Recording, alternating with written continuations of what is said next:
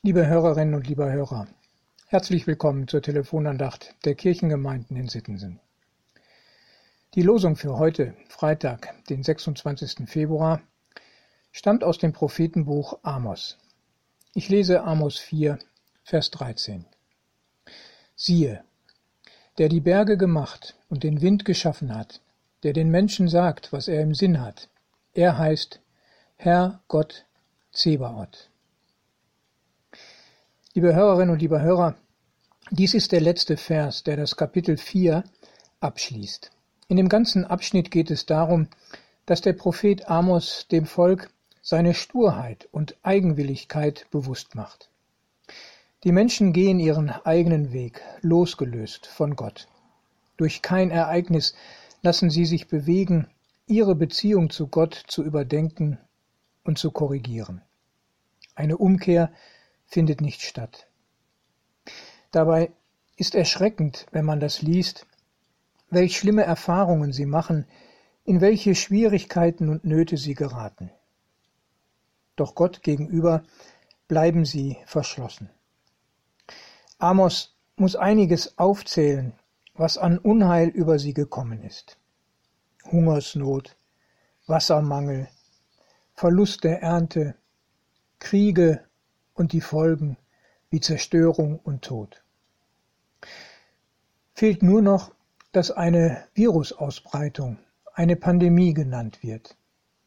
Corona könnte jedenfalls in diese, in diese Liste der Katastrophen ohne weiteres passen.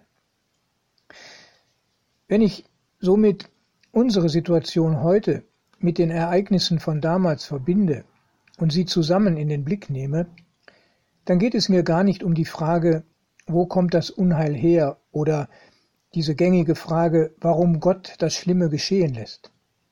Ich möchte vielmehr fragen, wie kommt der Mensch dazu, seinen eigenwilligen Weg zu verlassen, um sich Gott zuzuwenden und sein Leben Jesus anzuvertrauen?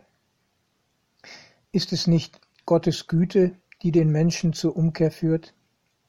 Gott möchte nicht, dass seine Menschen in die Irre und verloren gehen. Er will echtes Leben schenken hier und jetzt auf Erden und auch in Ewigkeit.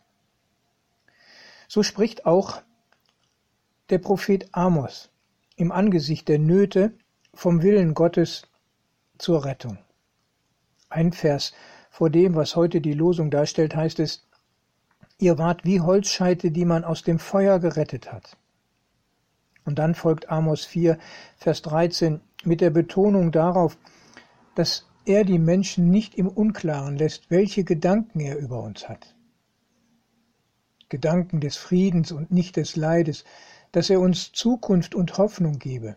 So sagt es später Jeremia. Und so setzt Jesus diese Linie nicht nur fort, sondern vollendet letztlich den Willen Gottes. Davon handelt der Lehrtext für heute, aus dem Gebet Jesu für die, die ihm vertrauen und nachfolgen. Johannes 17, die Verse 6 und 7.